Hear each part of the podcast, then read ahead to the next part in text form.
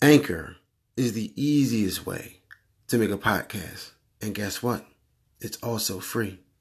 They have so many tools that allow you to record and edit your podcast right from your phone or computer.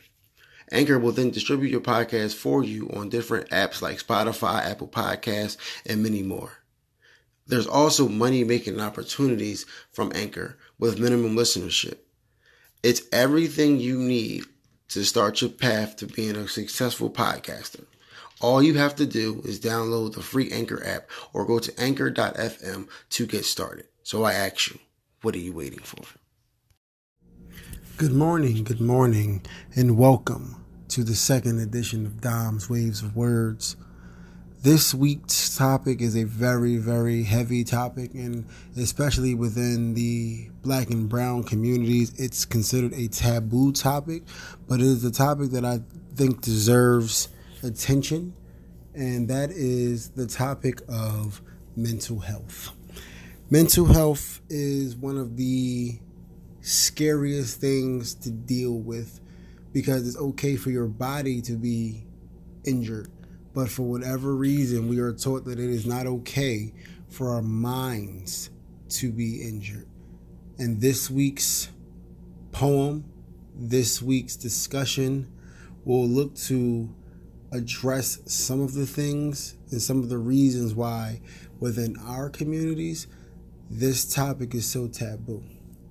So, without further ado, we will start with our spoken word piece, which is a piece that I wrote in my third book that came out July of last year, which was titled Disease of the Mind.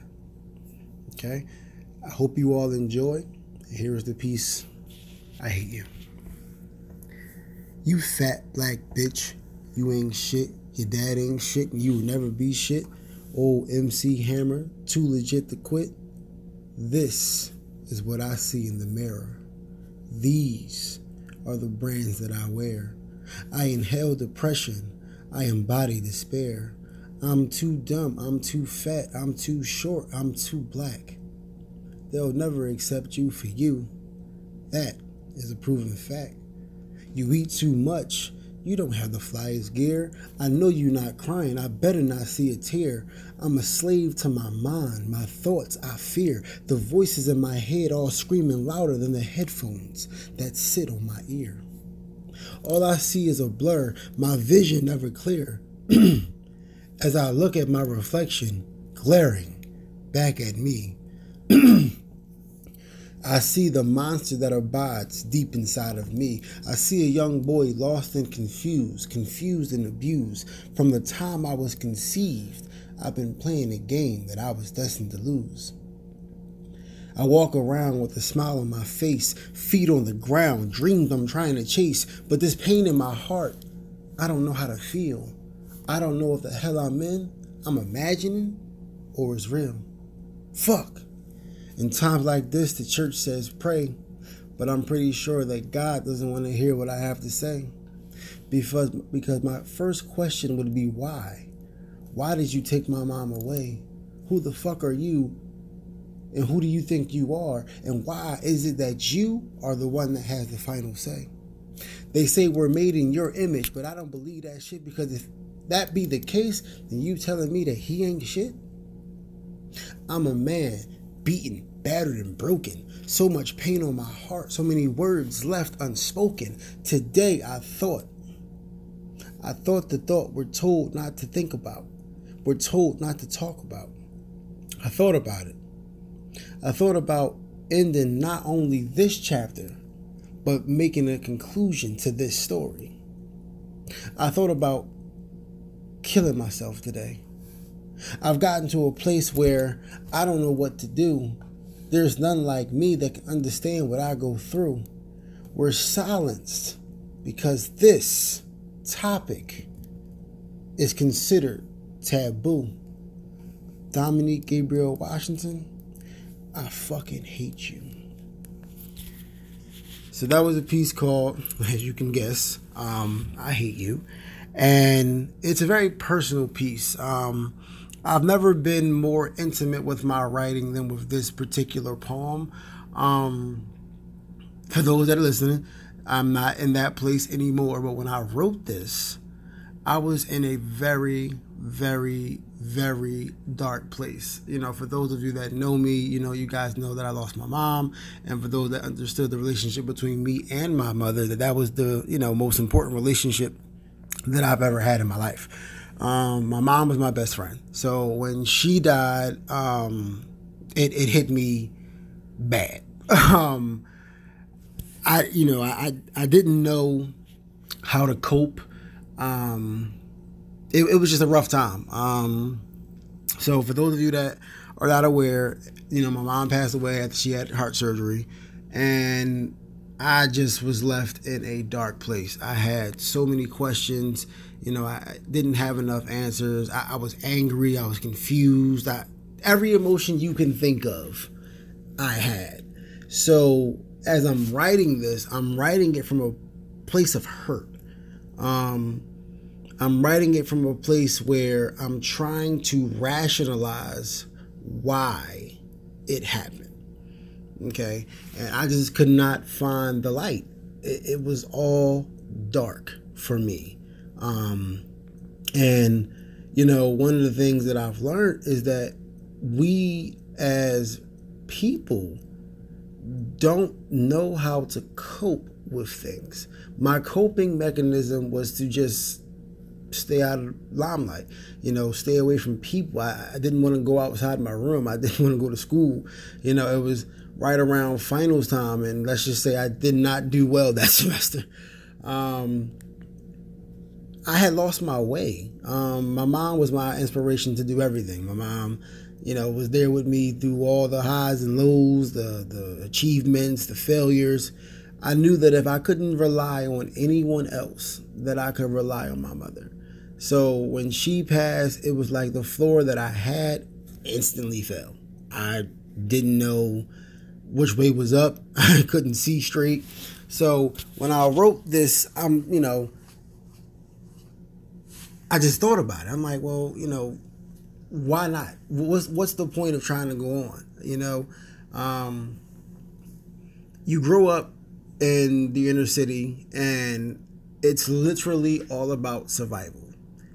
And when you are trying to survive, you do not have the liberty to say to focus on things that you should focus on because we're, we're taught to devalue these things. So, where I come from, 17 from Lehigh, you know, you don't got time to sit down and be like, okay, well, mentally I'm not okay because physically you have to be okay.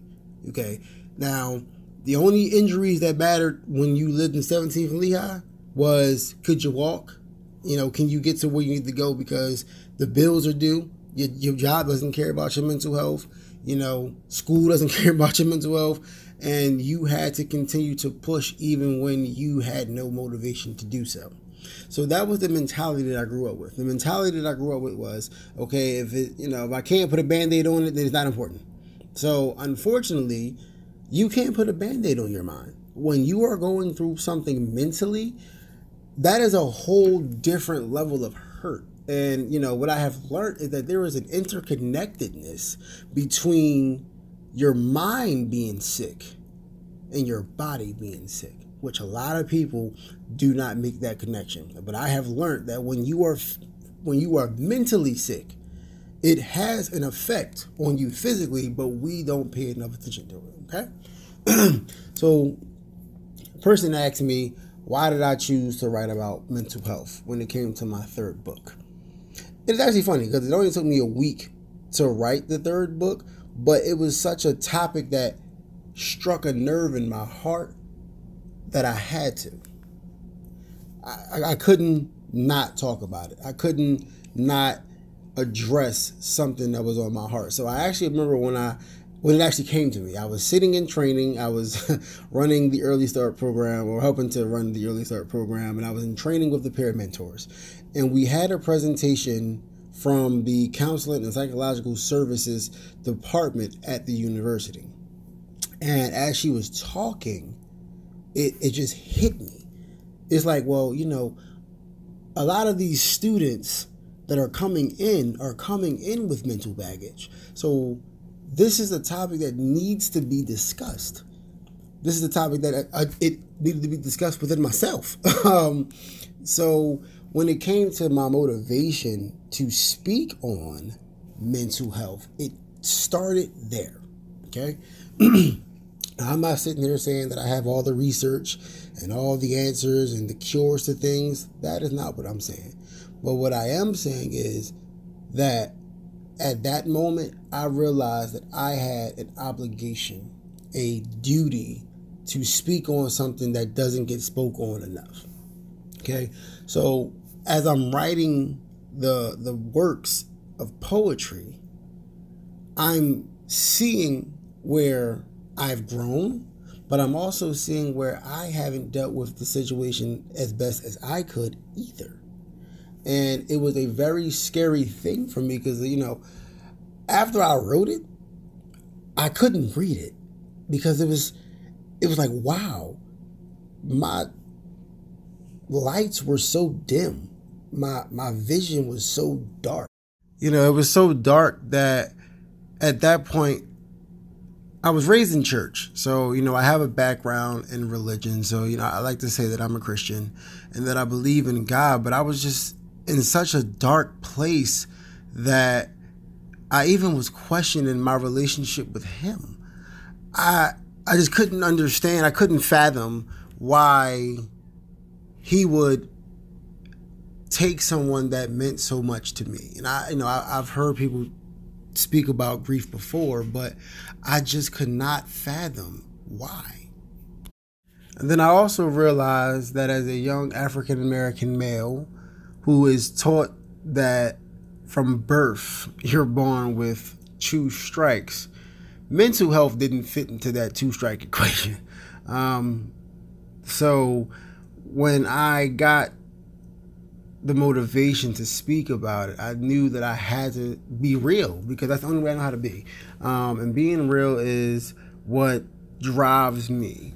You know, it, it, it, it comes with a level of vulnerability because, you know, you are exposing yourself on a very intimate level and I feel like the only way to grow is to do so. So that is what kind of served as my motivation to begin to speak about mental health. Um, so, yeah. Why do I think mental health is so taboo? Again, um, it just comes down to how we are conditioned.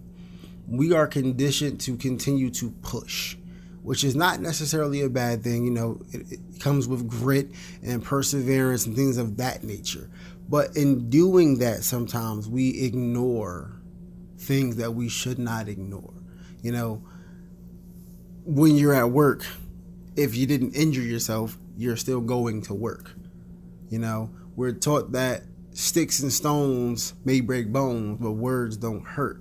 And we can we are continually taught to push it to the side. Okay, well, you can deal with it later. You can deal with it later. You can deal with it later. But there comes a point in time where later is now. Um, so it's so taboo, especially in, in the black and brown community for a number of different reasons, especially in children. Um, the youth are some of the biggest sufferers of mental health problems, but they are ignored the most as well. Um, I know for a fact that in the black and brown community, a lot of times when there are mental issues with children, the parents take it as a personal attack at them. I can't tell you the number of times I've heard parents say, Oh, there's nothing wrong with my child. My child is fine. Oh, he, he'll be okay. She'll be okay. But that's not the case. Those children need help. And, you know, it is that lesson that they learn from youth that they carry with them throughout their entire life. So when there is a mental health issue, they don't address it because there's nothing wrong with them. They're going to be fine. They're going to be okay. But that's not the case. We need to make it a point to teach our children that as much as it is important to address physical ailments, if we do not address the ailments of the mind, it is equally, if not more, important to deal with. I know that from a young age, you know, black and brown children are taught to, I don't want to use the word ignore, but they're taught to prioritize everything else except their mental health. And as I said before, if you don't deal with it, it will deal with you. And I have learned that personally. As I told you guys before, I didn't know how to grieve. So my grieving came out in different things. And it wasn't until friends of mine that knew me told me, Dom, you need to go and get help. You need to find a way to release the toxins that you have built up in your mind because if you don't, we are worried for you.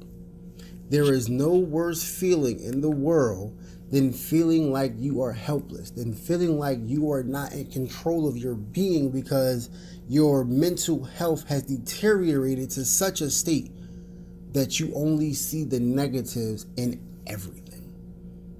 And, you know, because this topic is so taboo in our communities, I fear, I fear, I fear that our children will grow up thinking that as well. And if that is the case, then we have failed them.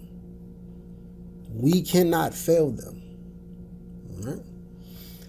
Someone asked me, How's my mental health? My mental health is actually in a much better place than it was.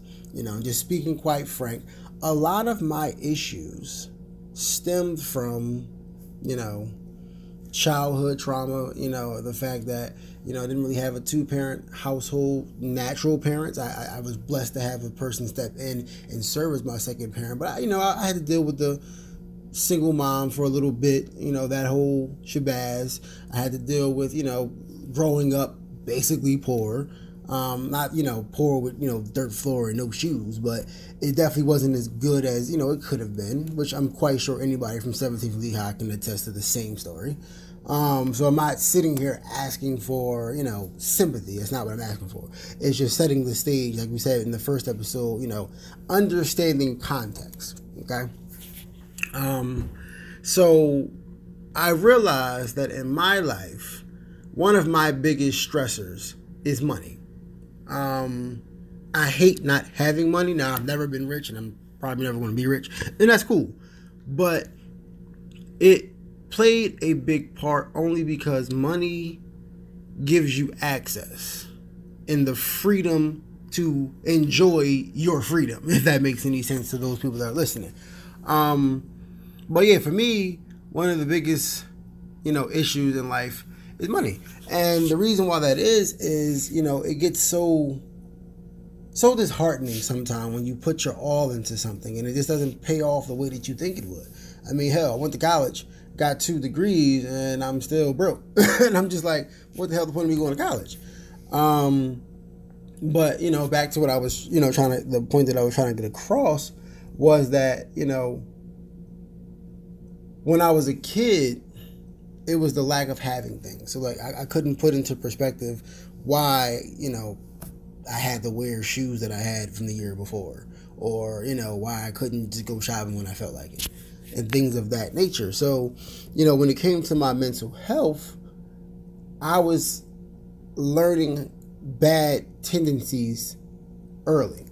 I, I was always the person that would bury my feelings and be like, I'll, I'll be fine, I'll get over it. Until friend of mine starts studying my face and they go, Dom, what's wrong? Nothing, I'm fine. I was always that Superman friend. You know, I would much rather deal with your shit than mine because I can deal with your shit. I can't deal with my shit. My shit was just too hard to deal with. Um, so, luckily for me, you know, I started talking to some people, got a couple therapy sessions in, and one of the, most important thing for me was my therapist telling me to write. Okay, writing has literally saved my life. Um, when I wrote this book, I was able to release, you know, and now that I'm in a better financial place, now that I'm in a better spot mentally and physically, I am doing well. I can put into perspective how I'm doing. Am I where I want to be currently? No. But I've I've learned some techniques on how to cope with disappointment. I've learned some different techniques on how to gauge and check my mental health. Um, I am okay. You know, every day is a battle. I miss my mom. I miss my dad. You know, my dad passed away um, as well, and I, I, miss him as well.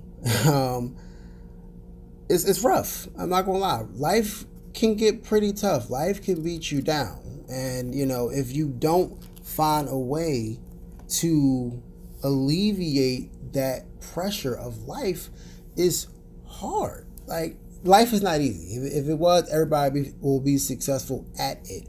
But I'm here to tell you, as living proof, that you can. You can reach your floor and below and go right down to your cellar and still be able to make it up to the penthouse.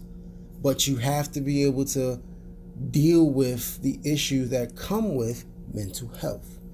And finally, some advice that I have for those people that are dealing with mental health. First and foremost, you're going to be okay. And the reason why I say it is because you're not the only person going through what you're going through.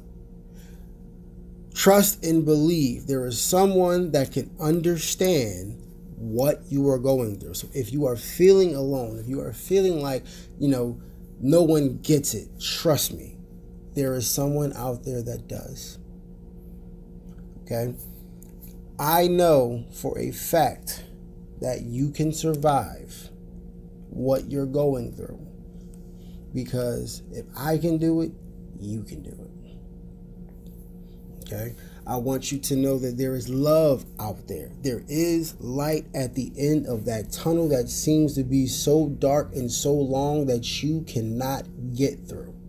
I promise you, I promise you, I promise you, I promise you, I promise you.